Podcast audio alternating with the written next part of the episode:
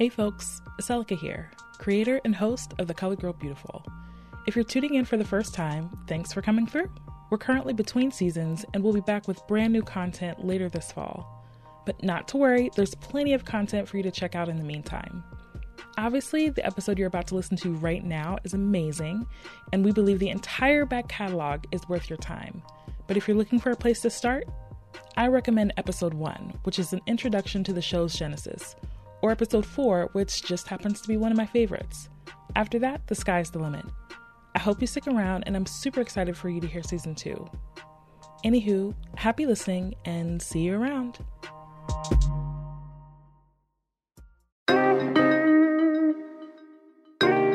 Blackness isn't just about race.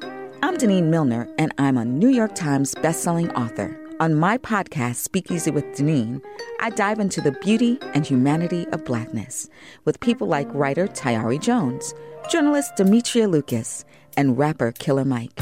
Listen to Speakeasy with Denene from Georgia Public Broadcasting. Subscribe for free at gpb.org slash podcasts or on your favorite podcast app.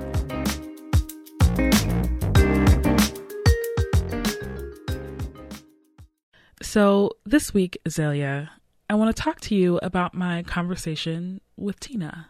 It's funny. I am I'm really very introverted and very shy. Although it does not come across that way to people. But essentially I'm very shy and quiet and loving and giving. Now, I don't know Tina to be shy, but I do know her to be loving and giving. I also know Tina to be someone who has a very solid sense of self. So, per the usual, I wanted to talk that through with my producer, Nichole, starting, of course, from the beginning.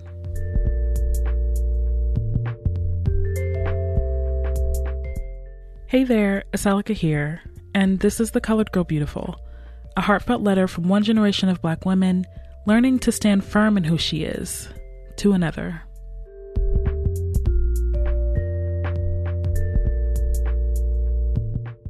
When you two met kind of quickly and then you clicked right away. Yeah. So when I met Tina, we were both at a women's conference at the university where I work. It was a conference specifically for Black women's and Black girls' health and wellness. Uh, and we were on the same panel. Now, first of all, I didn't have any business being on this panel. there was a, a woman, a black woman on campus who I, I feel like wanted to give me a chance and like believed in me and I'm so grateful. But like compared to the other people on this on this panel, like yo, I should not have been there. but Tina was one of those people, and she had this like mindfulness um, presentation that was really wonderful. We start chatting a little bit, and I told her that like I was nervous and I'd never done a presentation like this before. But she like helped me just sort of calm down, and she was like, "Oh no, you're gonna be fine. Yeah, like you're you're great. Like it was it was just like lovely to have someone there sort of on my side when I was just freaking out about this new thing that I was doing. So I found her to be just like a pleasant, wonderful person and I, so I, I, I reached out to her to see if I could talk with her more. Amazing.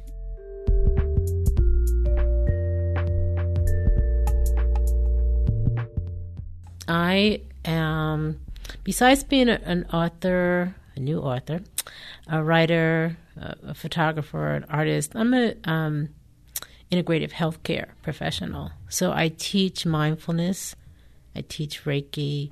Uh, so using my spiritual, mindful, meditative prayer time is what helps me stay in focus. I, I don't miss my morning session. Could be five minutes, it could be 30 minutes, could be an hour, depending upon how much time I have and what I need that day. But I don't miss that time with myself. Since meeting her that day at the conference, Tina has continued to be a wonderful encouragement and also a lovely example of someone who is just comfortable in her own skin. She brings her whole authentic self, whatever that happens to look like that day. I've been a person my entire life, mostly. I dress for me. I dress for my girlfriends more than I dress for the men in my life. Uh, when I meet my girlfriends, I'm always good. you know, it's just that, yeah, I think that sometimes we get caught up in like, we're trying to impress someone we're dating, whether that's a man or a woman, but I, I date men. I have always, you know, I've dressed, but when I'm getting with my girlfriends, mm, I'm always in, looking good. but I like to look good. I'm not going to lie. I am the jewelry queen. So uh, everything that I wear orbits around what jewelry I have. Like most people get dressed with an outfit and put their jewelry on. Jewelry's first for me. But I, but I also want to say, you know, aside from the exterior, um, there's an interior part that I had to find in that spiritual part of myself um, that expresses itself in how I interact with other people, wanting to be around other people, to help other people. So I think the other thing would be the heart that I was given, that it's just really open and willing and hears. And I think that we have to look at the beauty, not just the exterior, but the interior. But the exterior, you know, that's what people see. So, uh, so Tina is 62 now, and um, she ha- just seems to have grown into herself. And I am so jealous. Like, you know, like I, I feel like there are some things that I'm like really good at, and like I'm getting close to to being like comfortable comfortable but she's comfortable in a way that i don't know maybe only comes with time or something mm. but i i've really like i appreciated this conversation i've i talk to her like i call her every now and again and we just chat on the phone for a couple hours about everything and nothing a lot of times it's about boys um, um but it i just i so appreciate her perspective yeah. Um, it's it's been really helpful for me just knowing her these last couple of years. I think that one of the things I appreciate about Tina is that she doesn't let other people's perceptions of her change the way that she perceives herself. She strives towards excellence and doesn't apologize for it. And Azalia, you had some encouraging words for us about having that kind of a drive and ambition. Azalia quotes somebody else this week. Yeah. This is not her. Okay. This is one of my probably one of my favorite chapters because it's so encouraging and it's so um like she really just you can see in the in the text here that she really believes in black women and um, wants the best for us and wants us to reach our potential and you know it's it's really lovely but um so there's this one particular quote um about work. Azalia has this quote um, from a man named John Ruskin, who, in all honesty, I've not been able to find a lot of information about, but she feels like his concept of work is something that should be um, what she refers to as a universal creed. Um, but it says the man or woman who does work worth doing is the man or woman who lives and breathes his work, with whom it is ever present in his or her soul, whose ambition is to do it well and feels rewarded by the thought of having done it well. Do you identify with the kind of like drive and the urgency that's described in that quote? Yeah, because I think there's something really wonderful about doing something that you that drives you, doing something that um, is important to you. You know, to for me, for example, like this podcast, I want to do this. You know, like this means a lot to me and I put a lot of myself into it. And I I think that's a, a lot of what makes it meaningful. But this this drive that she sort of talks about here, um, the the ambition um, that's mentioned in this quote. But I just think in practice, what I have found, what I've seen, is that it, it kind of backfires. Like a black woman who is that ambitious is is just kind of perceived as a lot. Did um, in your conversations with Tina, did you all touch on that at all, or did she have any similar experiences of like this drive being perceived negatively by others? Yeah. So for her, it was at it was at work. Well, I've been, you know, in most of my in my corporate jobs, with one exception, I've always been a manager, a supervisor, or a director. So I've always had a staff. The word Oh, you're so intimidating. And I would I take used to take such exception to that. After a while, for the beginning, I was like, "Oh, maybe," and I'm like, "You're not intimidating. I have a high standard of work and a high standard of expectation if you work for me. Because whoever I'm working for has an expectation of me. I'm not dropping the ball. And therefore, you're not dropping the ball because we're not making, I'm not looking going to look bad. And so, and whatever you need so that you can make yourself look good, we all look good, then you need to let me know what that is. And I will make sure that that happens. One of the things I'm probably very proud of it being a boss or director, manager, whatever, is that self development and development of the people that work for me was always uppermost. You need to leave me better than when I came, when you came to me. And for people on my team to be intimidated by that, oh, it's just so intimidating. And, I, and, uh, and it's just like, you know, and then finally one day I just said, okay, I'm not listening to that, not one more minute if you can't get yourself together i'm i'm giving you the opportunity to better yourself to learn more to do more and not demanding because it's not a requirement on your uh, when I do your review, it's just I'm offering you opportunity. I'm not evaluating you on this, but if you're intimidated because I've ex- say, why don't you go take that class? That's your problem, not mine. And what I finally got to, and what I think a lot of us need to get to is people's behavior all the time does not have anything to do with you. It's about them. It's about them and their insecurities and they're not being able to feel.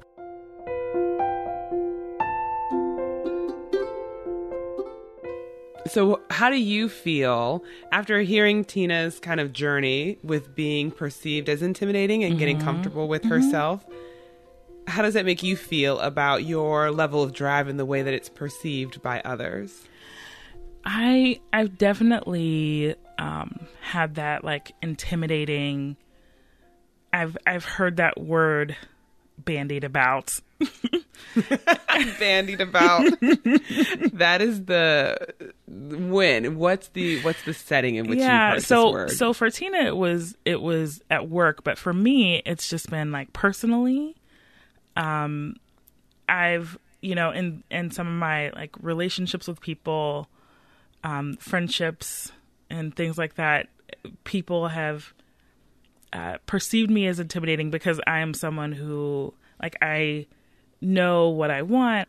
Um, and and I think even maybe even more than that is that I am someone who kind of wants to talk things out. I want to like have a very open discussion about what is happening. I don't like the you know, I don't like being passive aggressive. I don't like, you know, tiptoeing around things. Like, no, I want to have a conversation about it. And, you know, like, I think people like perceive that as me being like very direct and maybe sometimes harsh or, you know, intimidating. And that's what I'm just like, it's just so frustrating because, again, my only goal is a solution and it's just not always perceived that way. Like I, I i am perceived sometimes as being bossy or trying to manage things too much and i that's never my intent. Um and i i try to like reflect too and and think like am am i being unreasonable? Like what are people just perceiving me this way and there's nothing i can do about it?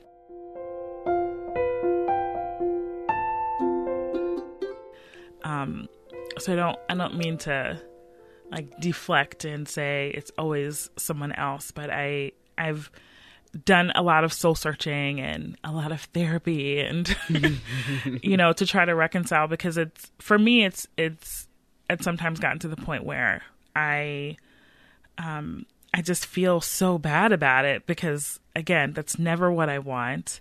I don't want anyone to feel intimidated ever by me. But that's also not Why? something that I um, oh, that's a good question.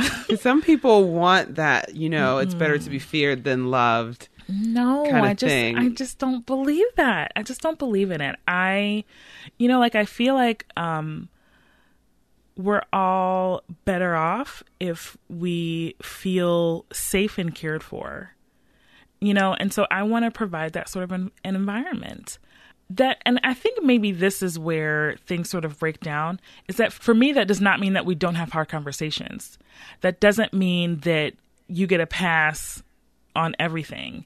That doesn't mean that you know um I, I'm not ever upset or disappointed, but it does mean as I, I feel like as someone who cares about people, it is my responsibility to have the discussion with you about what it is that I'm thinking, feeling, concerned about in a you know reasonable, respectful, respectful way, um, so that we can get from where we are to where we want to be. Mm. And and I think for a lot of people, um, being kind and caring means we skip over that really hard conversation and i don't believe that that's okay mm-hmm. i don't i don't ever want to be someone who just sort of brushes past. Also, because what happens over time is that when we don't like really talk about and hash things out, um, we become resentful. And that over time, like, erodes the quality of the relationship. And I don't ever want that. And right. so I'm always, you know, trying to find a way to balance, like, like, okay, we're going to talk about this really hard thing. Um, and and I I will I will press for that. Um, and so I think that's where things sort of get I don't know wires cross. And that's where the the um you being intimidating perception comes yeah, from. Yeah. My father told me once, you know, you want to be if you want to be at the top, it's all it can be very lonely there. And so for me, because I wanted to do be better. It was lonely, and also because I'm very, I'm just a different person. Period. You know, I have a little thing in my phone that says it's a picture of all these little white lambs and one little black one. It says it's good to be different, and I see, I look at that every morning because it took me a while to be okay with just being different, not being like everybody. And I knew that a long time. Now I'm a nonconformist. I do not go along with the crowd. I'm not a follower, although I know when to follow. Uh, but it is hard. It is hard. And that's like a journey to to getting to acceptance because the people may not change, but then how you move around in the world and feel about yourself, that's the thing that needs to grow and evolve. Yeah, absolutely. Because I cannot change those people. I don't have any control over what they perceive of me, their thoughts. I can't do anything about that. The only thing that can change is me. Right. Yeah. So what do you do to how do you balance that out in the end though, knowing that people are going to perceive this desire mm-hmm. to maintain a healthy relationship by talking and being open. They're going to mm-hmm. perceive it as uh, intimidating, but it is something that is fundamentally important to you that you cannot just let go of. Yeah. I mean, that's just I've I've come to the realization that that's who I am as a person. Um what I I I feel like I have been able to adjust to some degree is like if if um like that's something that's important to me that's a non-negotiable. Like if we're going to be in relationship in any authentic way i need to know that we can have this conversation. Um, when and how we have that conversation i feel like that's something that i can adjust. Not everyone is ready at like any time. Like i'll i'm i want to sit down and hash it out today right now you know, like I'm always ready. I'm always ready. I stay ready. um, but that's not how everybody processes things. Not everybody's on the same page as I am. So it's fine for me to like hang back sometimes or, or you know, like sometimes people need some time, sometimes people need space. And I can I can I can give in that way. You know, like you might not be ready to have this conversation and I have to be respectful of that um, that might mean that there's some space between us for a while. That's also okay. Um, but I also I am someone who believes in redemption and reconciliation, and I don't. Um, I, I really try not to like cut people off, or you know, um, I want to give everyone the opportunity um, to have a like a healthy, meaningful relationship. It's not always possible, you know. Um, but I, I I want to be someone who is open at the very least. And I'm learning to be more patient in terms of what that looks like and in terms of again when and how those conversations happen.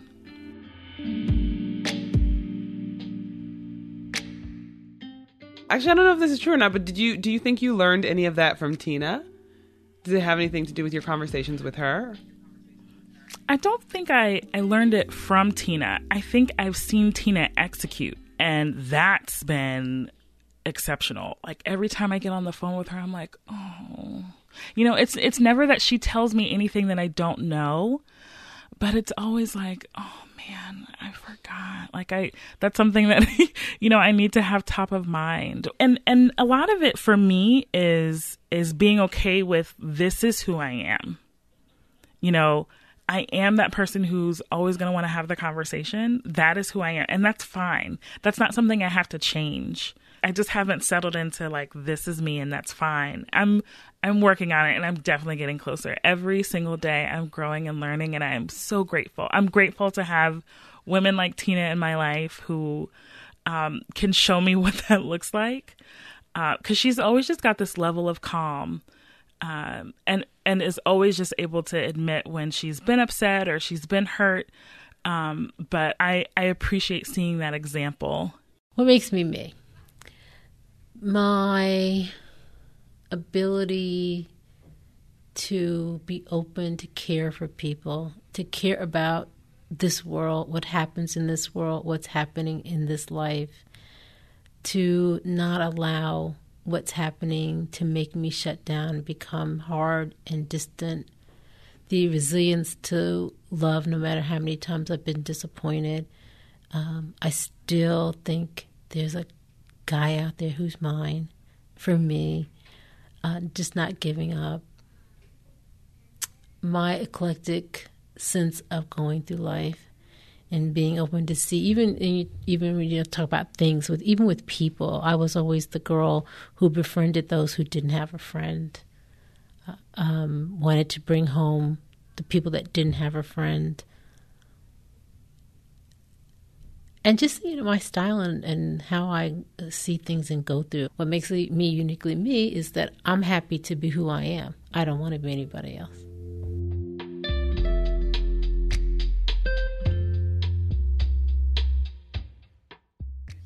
I had this vision of myself when I was going to, I'm 33 now. So I had this vision of myself in my 30s where I'm just fully self actualized. Mm-hmm. Nothing's a problem. I know exactly who I am and what I want. And it has not exactly oh, turned really? out that Gee, way. I wouldn't have expected that. I know, it's unbelievable. You're never going to guess this, but it didn't exactly work that way.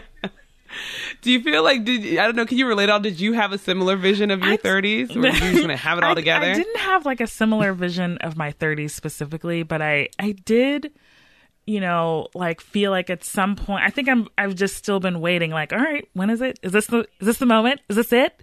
Am I there yet? right. Am is, I self is, it, is it happening? Now? Is, it? Is, it, am I doing it right now?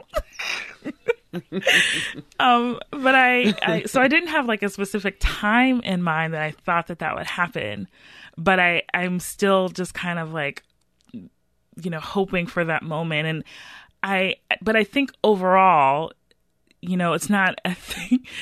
If, if, if you know, you can imagine, it's not a thing that happens at a time. what? No.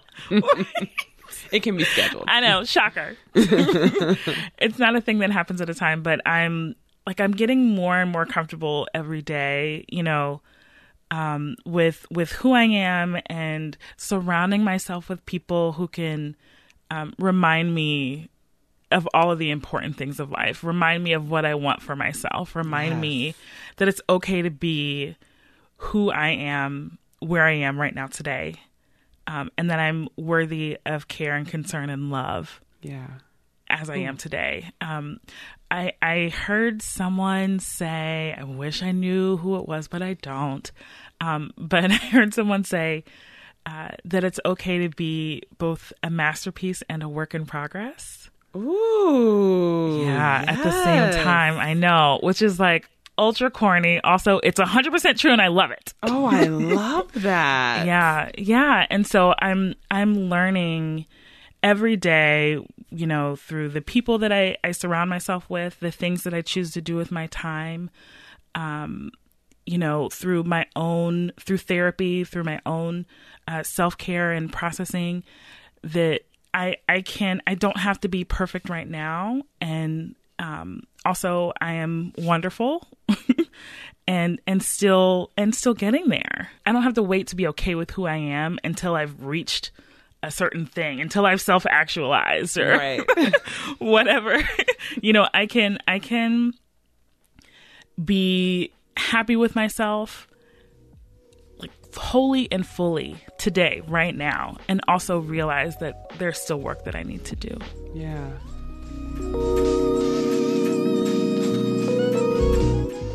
Azalia, I really appreciated your encouraging words in all of chapter 8 of The Colored Girl Beautiful.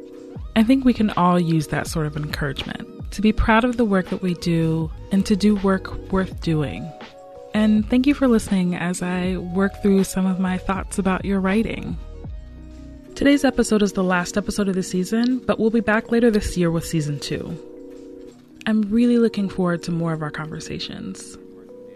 For the last time, for a little while, sincerely, Aseloka.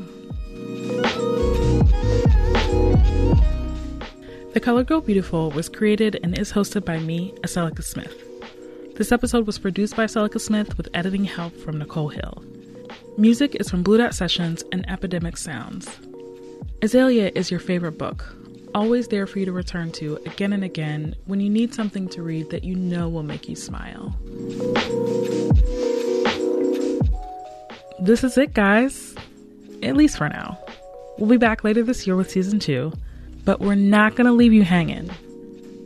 Be sure to stay tuned to our feed for bonus episodes between now and the start of season two. For everything you ever wanted to know about the show and the original book that inspired the show, you can visit coloredgirlbeautiful.com. There you can subscribe to our newsletter, follow us on social media, or purchase your very own Colored Girl Beautiful t shirt. If you like what you hear, send it to a friend. We want everybody to know about the show and we need your help. So go ahead, use that little share button in your podcatcher. And if you have a second, give the show a five star rating on Apple Podcasts and Podchaser. Links for both in the show notes. The Colored Girl Beautiful is produced with support from PRX and the Google Podcast Creators Program. Thank you so very much for listening, and we'll see you around.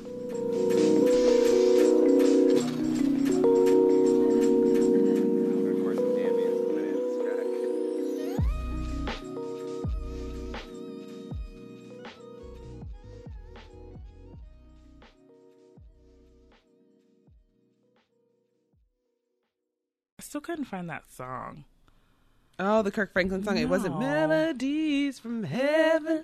Rain down on me. Why was that everybody? Uh, that was just like beyond popular. Like to, if So to for that to start up, a round of that to start up in service was like what?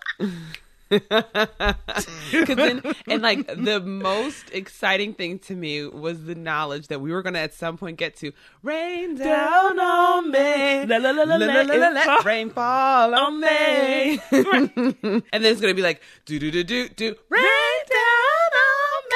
La, la, la, la, la. We have the key change. Yes, the key change is just like, and then at the end it's like, rain, and the, everything basically that you would want in a gospel song is gonna be there, and then we're gonna cut the music and we're gonna clap for a while. Uh, And we're uh, gonna and then we're jam coming back. Oh, we're coming back. we're oh, coming back. We're coming. So good. Oh so my good. It was like gosh. a concert in one song. oh man, it was amazing. Like the hypest gospel concert in one song. Oh, so good. Oh, I love that song. I was like, please.